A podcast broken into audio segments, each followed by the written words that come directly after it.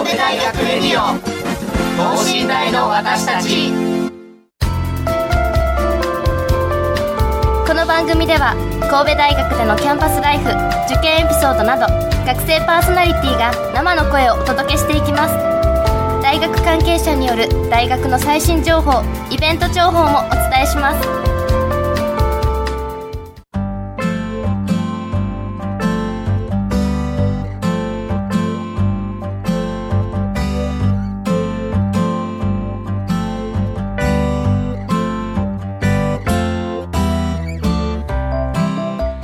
皆さんこんばんは。工学部2年の本山愛理です。と今日収録日が10月26日なんですけどこの前の週末すごい台風がこう関関西とか関東とか襲ったと思うんですけど月曜日ですね学校に来たらランスボックスって言って文学部理学部農学部の食堂があるんですけどその前の桜の多分桜だと思うんですけど桜の木が結構無残に折れていてちょっと通れないぐらいに道を塞いでたのがすごく印象的でした。なんか今まで結構警報とか出てもなんやかんや全然大したことなくて普通に毎日送ってたけど今回結構木の枝とかも飛んできててちょっと台風の災害の怖さとかちょっと感じましたね。ということで今週のテーマは地域と学生をつなぐ神戸原野祭です。11月の11日から12日にかけてオールナイトで開催される原野祭。神戸大学の周辺にあるさまざまなお店と一緒に地域と学生が交流できる企画が盛りだくさんとのこと。一体どんなお祭りなのでしょうか。実行委員会の学生をお招きしお話を伺っていきたいと思います。この後ゲストの登場です。神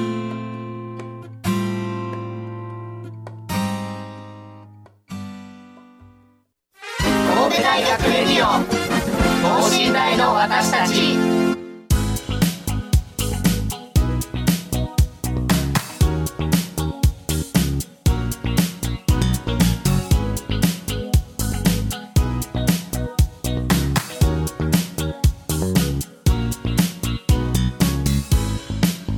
それではゲストの方にご登場いただきたいと思いますこんばんはこんばんは。えー神戸大学経済学研究科修士2年の松下美希子と申します。よろしくお願いします。お願いします発達科学部2回生の筒井由紀と申します。よろしくお願いします。お願いしますいや台風すごかったですよねこの間すごかったですね。すごかったですね。いやもうでも秋秋台風って秋ですかね夏から秋夏から秋。一応この時期も来ますか来ます。じゃあ秋になってきたっていうことで、まあ、秋といえば私個人的にはまあ食欲の秋かなってもう買って食べるのめっちゃ好きなんで思ってるんですけど、はい。二方にとってこう秋ってどういうイメージですか？どうですか松下さん、私は散歩の秋ですね。散歩の秋ですか、はい、もう金木犀の香りが10月11月すごいすると思うんですけど、すごい好きなんで、もう街歩いてるだけで楽しい。結構道ありますよね？あなんか六甲に帰るまでの学校から帰るまでの道とか結構いい匂いするんですけど、ちょっと残念ながら台風でちょっとね。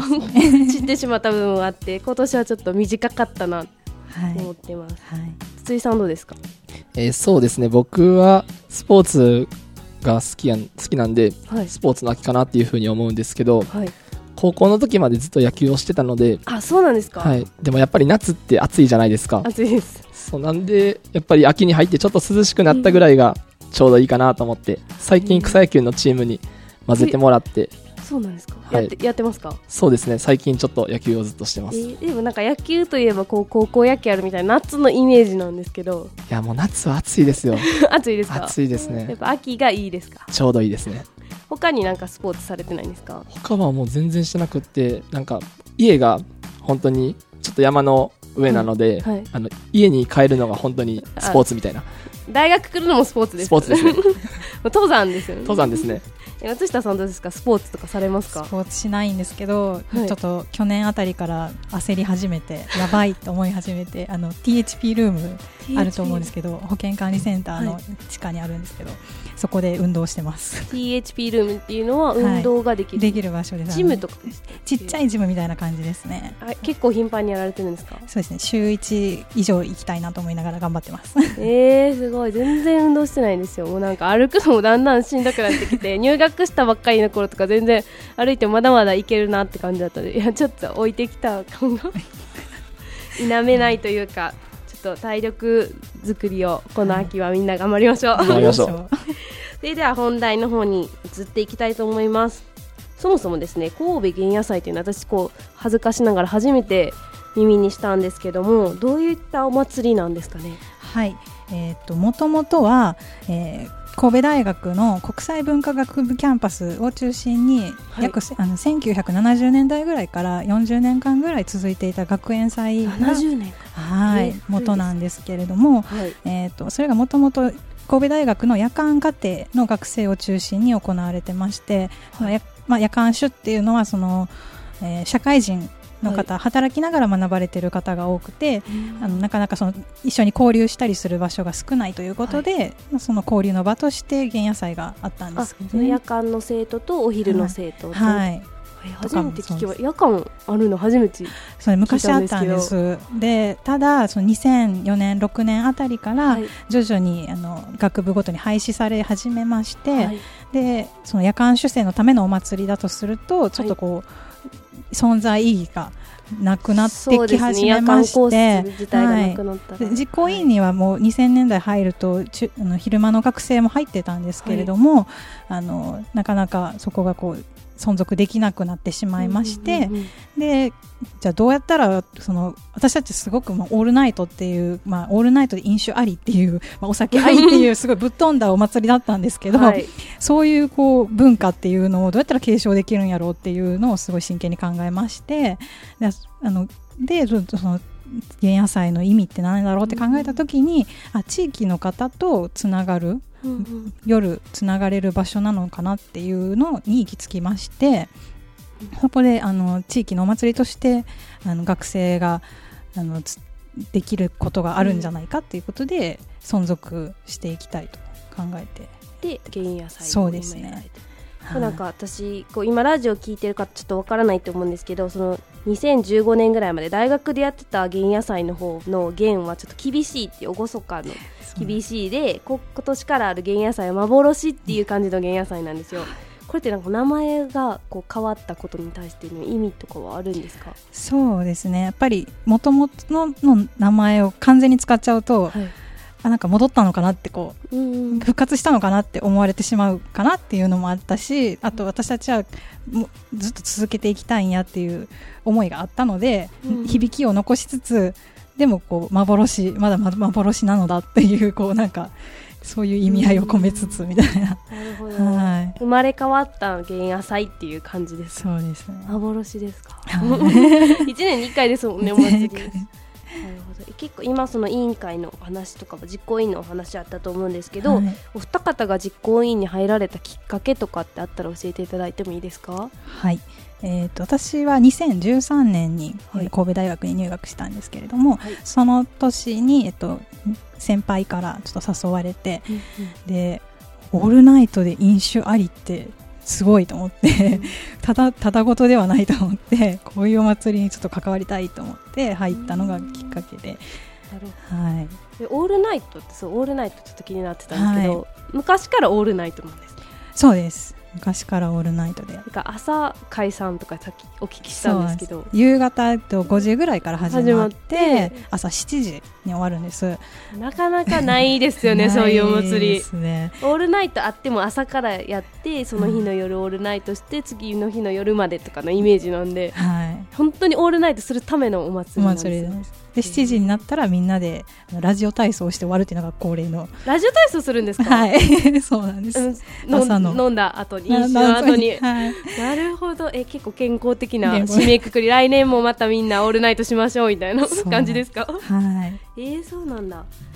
えじゃあ筒井さんはどうして入られましたか？えー僕がその原野祭の実行委員会に入ったのが今年だったんですけどそのはい。僕もともと別の灘チャレンジっていうお祭りの実行委員をしてましてはい。それの先輩っていうか OB さんはい。がこの原野祭を中心になってやられてる方でその方に声をかけていただいて一緒にやらへんかということで、えっと、今年から関わってるんですけど去年のそのクロス N っていうまたその原野祭のその2015年が最後だったと思うんですけどその年から始まったそのまた地域に降りてきたそのクロス N っていうまた別のお祭り、はい。まあ、同じなんですけどの、えっと、去年にちょっとステージライブハウスのところで、はい。その受付をずっとしてたんですよ。あい携わってた携わっていたというか、か中心にはなってなかったんですけど本当にススタッフとしてうん。一スタッフとしては関わっていてそこでちょっと見た光景がまあなんともカオスで なんかまあ本当に夜中にはいはい。なんかもういい大人とか大学生がはいなんか全力でガリガリ君を食べているシーンだとかうんまあ、朝になってラジオ体操してるシーンだとか、まあ、おもろいなと思ってそれでちょっと今年自分がやりたいなということで今年はそういうので入らせてもらいました。はい。まあ、お祭りの企画です。今ガリガリ君を食べるとかあったんですけどまた今年のお祭りの内容についてまた後でちょっと詳しく伺っていきたいなと思うんですけどそのやっぱ実行委員は結構大変なんですか人数とかってなんかあんまり多くはないっていうのを聞いたんですけども。そうですね。伝統的にもう少なくて少数精鋭っていうまあ特徴があ精鋭なんですね。お高さ 自分で言ってしまいますで言ってしまい もうそういう誇りを持ってやってるんですけど。今は、えっと、一応中心メンバー9人ではい。そのうち7人がえ現役の学生神戸大学生。はい、はい。で2人がこ、えっと、神戸大の OB の方です、で現現夜実実行委員やってた方なんですけれども、であとはあの関わってる他の団体からちょっとあのずつ協力していただいているので、うん。全体でまあ20人ぐらいの規模になります。なるほど。やっぱ、はいそれで、えっと、それぞれの役割とかがあるんですか？そうですね、えー、と私が担当しているのは、えっと、営業担当とあとは SNS とかホームページ広報とかを担当してますでそうですね。で僕は、えっと、さっきもちょっと言ったんですけどその、うん。阪急六甲駅のちょっと北側にあるライブハウスで、はい。そのオールナイトでライブをやってるんですけどそれのライブの企画の担当をしてます。あ結構そう出演者の方にこうお願いしたりっていうのもはいそうですね。僕がやってます。すごいですね。なんかそうえじゃあ自分でこのこのアーティストさんがいいなっていうピックアップから自分でそうです自分でとかね実行中心になってやるんですか？はい結構その学内の団体に出てもらうっていうのが今年はなるほど。自分の中のコンセプトであるのでうん結構学内の団体さんにもう声をかけさせてもらってほとんど今もうで出ていただくところはもう決まってるんですけど。はい。はい。えじゃああれですか？こうなんだ出る順番とかも？そうそれはちょっとまだこれから？これからっていう感じなんで最後詰めて最後詰めにかかろうかなと結構もうすぐですよ、そうなんですよね。そうなんですよね。ちょっとまあギリギリまで詰めてる感じではあるんですけどまあ当日なんとかしやなあかんなと思いながら今は頑張ってます。もうより良い企画になるためこう最後の最後まで粘ってくださいね。頑張ります。どうですか？なんかその今までこう企画してきた中でこう印象的なこととかちょっとここが嬉しかったなみたいなこととかありますか、まあ、筒井さんは多分今年が初めてだと思うんですけど、はいそうですね。企画までで、ね、大変だったこととかありますそうですね。やっぱりその夜のお祭りってことで、か、はい、やっぱりその動ける人があんまりいないんですよね。その動ける人っていうのは動ける人っていうのはやっぱりスタッフであったりとか、はい。ステージスタッフとかで結構人が必要だったりするんですよね。やっぱり司会をしてもらう人であったりとか、うん。あとはビンゴの企画をビンゴも途中でやるんですけどお。ビンゴの企画をやってもらう人であったりとか、っていうので人を集めるのが結構大変で今もちょっとだけ手こずってはいるんですけど、うん。やっぱりいろんな人にお願いしながらやるっていうのが結構大変かなっていうふうに思いますね。やっぱ灘チャレンジとは違いますか？そお昼ですか？灘チャレンジ。灘チャレンジは朝から夕方ぐらいまでやってるんですけどで結構そっちは本当に学内でもう本当に春からずっと新刊をしてはい。1回生も結構いっぱいいるようなうん。ところなんですけど人数も結構人数もはい結構そちらの方は多いんですけどはい。いやそしたらもう筒井さんあれですね。朝からもうオールナイトの企画全然祭り全然企画できますね。そうですね。朝から 朝から次の朝まで行けますね。行きま行きましょうか。24時間。で考えといてちょっと寝っといてください頭の中で松下さんどうですか？結構何回か今までやられてきたと思うんですけど、はい。どうですか？印象ですか？印象に残ってる。か嬉しかったこととか。嬉しかったラジオ体操してる瞬間やっぱすがすがしいですか？いやもうなんか原野菜そのオールナイトっていうのは本当にもう雰囲気がはい。私大好きで、もうなんかみんなカオスになってしまってるっていうそうですよね。もう夜中のテンションです でその一つすごいの印象残ってるのが、はい。あの私すごい企画会議が好きだったんですけど、あの 暗黒闘技場っていう、まあ、その原野原原野実行委員会が主催でやってる、企画みたいなのがあって、あそのさっき言ってたあの、はい、あのうん早食いとか、はい。ゲーム大会とかっていうのを、まあ、企画してるところなんですけど、はい。その中の一つでそのあのペロペロキャンディーの早舐め大会みたいなのをやることにペロキャンディーですか、はい。を早く舐めて終わった人が優勝みたいな。噛んだらダメなんですよね。噛んだらダメですもう一生懸命舐めるみたいな。えでこっちは舐めてるのをずっと見てるんそうなんですかですよ。でそれの企画の準備のために何分かかるんかなっていうのをしあそうですね。家で一人で夜中に 時間計りながら舐めてて バカみたいなこと一生懸命やってんな自分みたいなのをすごい思ったのを覚えてます。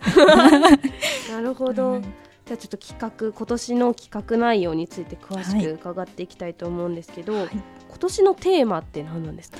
えっとテーマは夜は短し歩けよ原野という。おなんか聞いたことあるよ おっとみたいな。おオマージュです あの森見鳥彦鳥富彦さんの,、はい。あの夜は短し歩けよ乙女っていう、まあ、小説があると思うんですけど、はい。まあ、その中であの京都の学生がはい。夜の、ま、京都の街を飲んでこう歩き回るっていうあの、うんシーンがあるんですけど、はい。なんかそういう雰囲気のイメージで、まあ、ぜひこう来てほしいなっていう意味を込めて 皆さんで考えられたんですか？あこれはね、えっと、3人ぐらいで考えました。勢いですね。あ勢いですか？そまあそれも大事です。他にそのまたメインがライブ企画なんですかね、えーっとですね、メインが、大きく分けると3つありまし三て、つはい、まあそのそのライブイベントですね、六甲温野祭っていう、まあ、一応名前があって、温野菜。温野祭、えっと音、夜祭りなんですけど、響きはまあ温野温野祭菜。があって、はい。えっとその中で、えっと一応バーのコーナーがあるんですけどそこで日本酒ガールズナイトって言って、日本酒好きの女の子たちがちょっと集まってはい。あのやってる企画というか集まりがあるんですけどの飲む。そうですね。その人たちがあの日本酒を一応提供してくださるあっていうその女性たちが、はい、はいあの振る舞ってくださるそうなのでぜひあの女子が好きな方は 来てください。そう日本酒が好きな方も。日本酒が好きな方は来てください、ね。あと、えー、2つ目が、い。そのライブイベントと同じ11日の夜、はい。えー夕方5時頃から4つのサークルが、えー模擬店を行います。神戸大学のサークル。そうですね、えー、と笹山で活動してるサークルとか、はい。えー、と熊本や東北で震災救援隊のようなあのボランティアをされてる団体とか、はい。あとは、えー、とちんどん屋ですね。モダンドキッチンっていうあの模擬店を行うことになってます。うんはい。えそれは食べ物系の？そうですね、えー、と熊本とか東北でしたらそこの、えー地元の産品を使ったものだったりなるほど、そうです。ね笹山とかだったらあの、うん。枝豆とかのおつまみ系とあとおあ酒と。もう合いますね。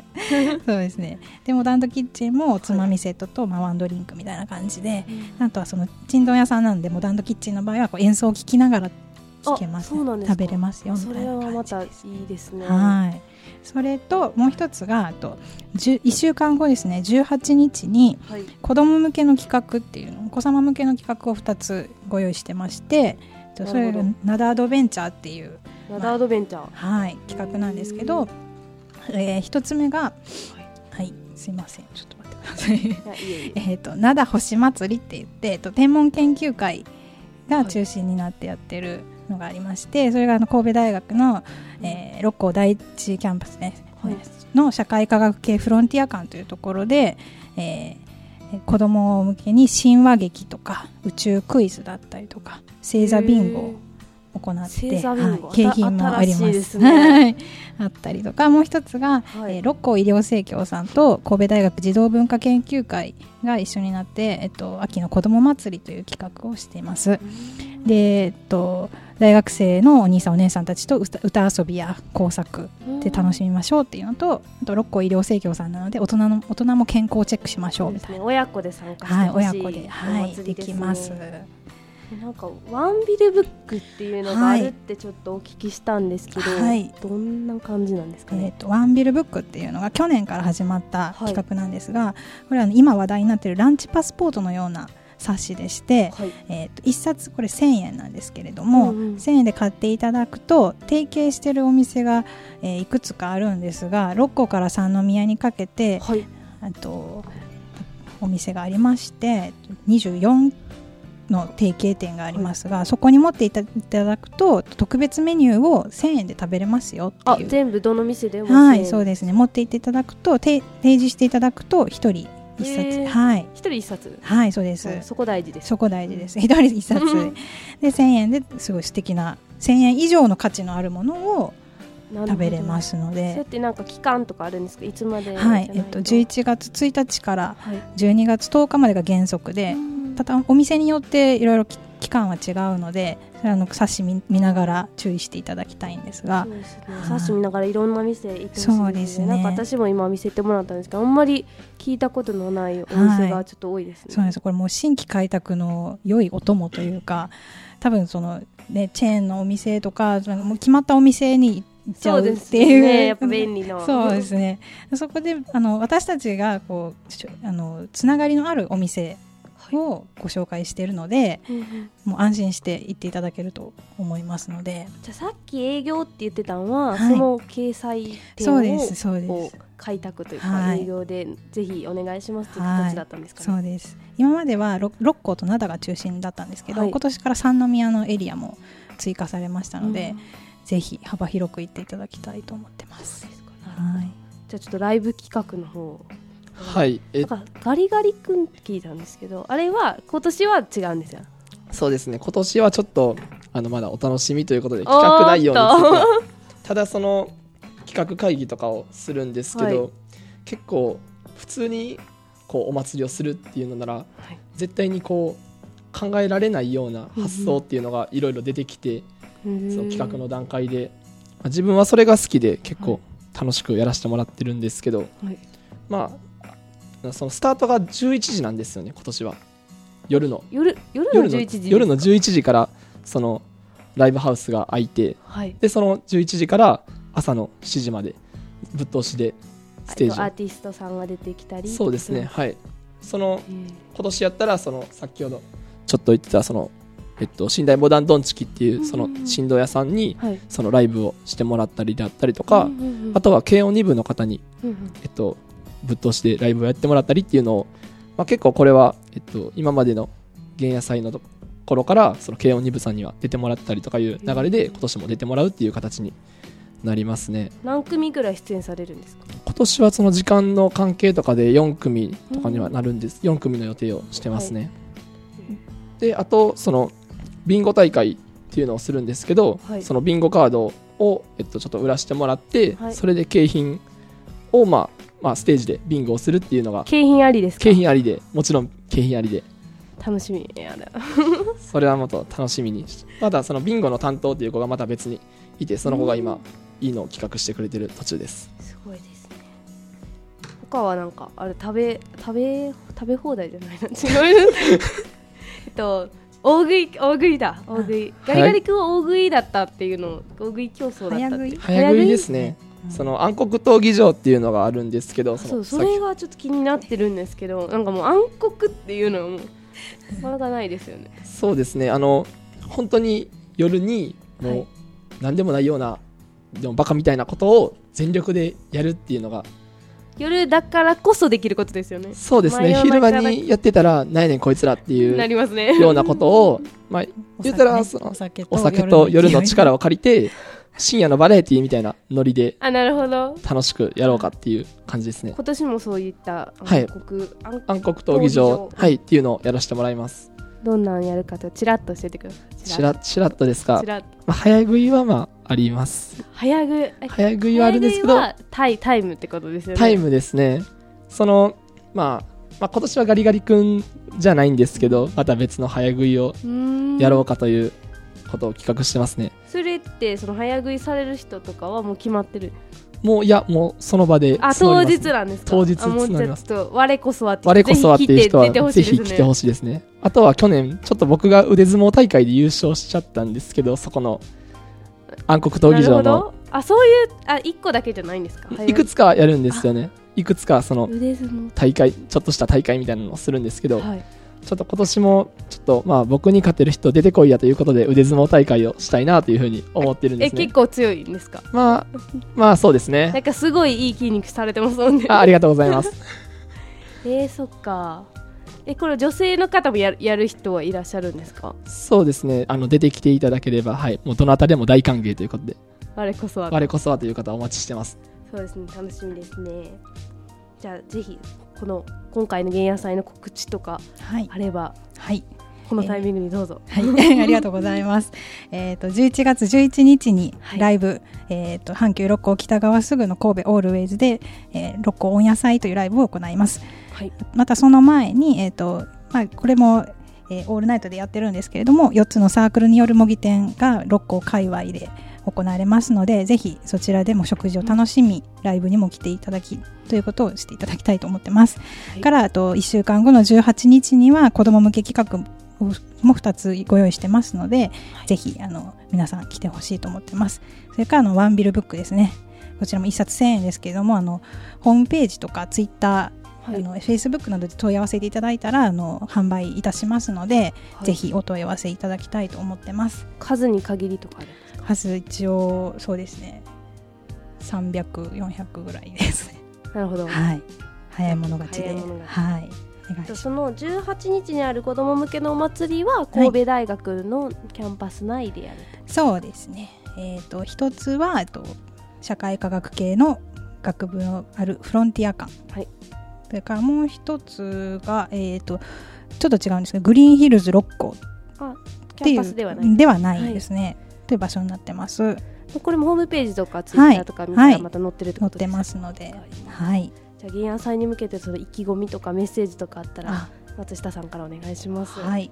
えっ、とそうですね。地域の方と新大生と高校生っていうそれぞれちょっとお伝えしたいんですけれども、はい。えー、と地域の方と新大生には、えー、と原野祭って、まあ、その地域と学生をつなぐっていうすごいかっこいい感じでは表現してるんですけれども、はい。まあ、要するに一緒に飲んで食べて話しましょうっていううんことなので機、会ないですもんはい、ね、もうぜひ気軽に11月11日、灘の夜を歩いて楽しんでいただきたいと思ってます。はい。それから高校生なんですけれども、はい。まあ、まだちょっと先のことにはなるんですけど、まあ、あのきっと来年も灘灘の秋をこう夜どんちゃんやってると思うのでぜひ入学したら来てほしいのと。飲めるようになったらそうですね。そうですね、まあ、そのあとは原野でこう自由な発想で何かやってみたいということを実現できるうんことがまあ一応原野の伝統なのではい。ぜひあの夜のお祭りに興味持っていただいたら実行委員会に入ってほしいなと思ってます。はい。ありがとうございます。水さんお願いします。そうですね。もうとにかく面白いことをしたいと。面白いことを、まあ、楽しみたいという人がもう来てくれたらもうそれが僕は一番嬉しいので、もうそういう人は、まあ、六甲祭の日なんですけど終わったらそのまま降りてきてもらって、はい。まあ、六甲の街で、まあ、楽しいことをできたらいいなって僕は思ってます。はい以上です。腕腕相撲も。腕相撲も待ってます。お待ちしてますということで本日のゲストは地域と学生をつなぐ神戸原野祭の実行委員会のお二人でした。ありがとうございました。ありがとうございました。神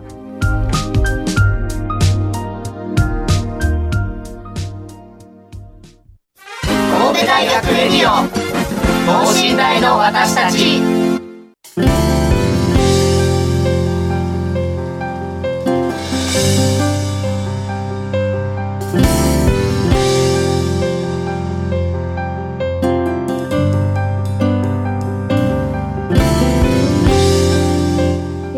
楽しいお話聞かせていただきましたね。原野菜って私聞いたことなかったんですけどちょっと興味持ちましたね。ちょっと早食いでようかなとか今考えたりしてますけど、まあ私でもちょっとまだ未成年なんで飲めないんですけどまた来年とか行ってみたいなと思います。私小祭りは今までずっと参加する側だったのでこうやった裏の話とか聞くとやっぱりすごいいろんな人のこう努力とかこの楽しくしようっていう思いの上成り立ってあんなに楽しいんだなとかそういうことを感じました、まあぜひ興味のある方とか興味なくてもちょっと時間ある人とか足運んでいただけたらと思います。神戸原野祭です。11月11日の夜からですねオールナイトであるみたいなのでぜひ皆さんご参加してください。ということで今週は本山愛理がお届けしました。それではまた来週。さようなら。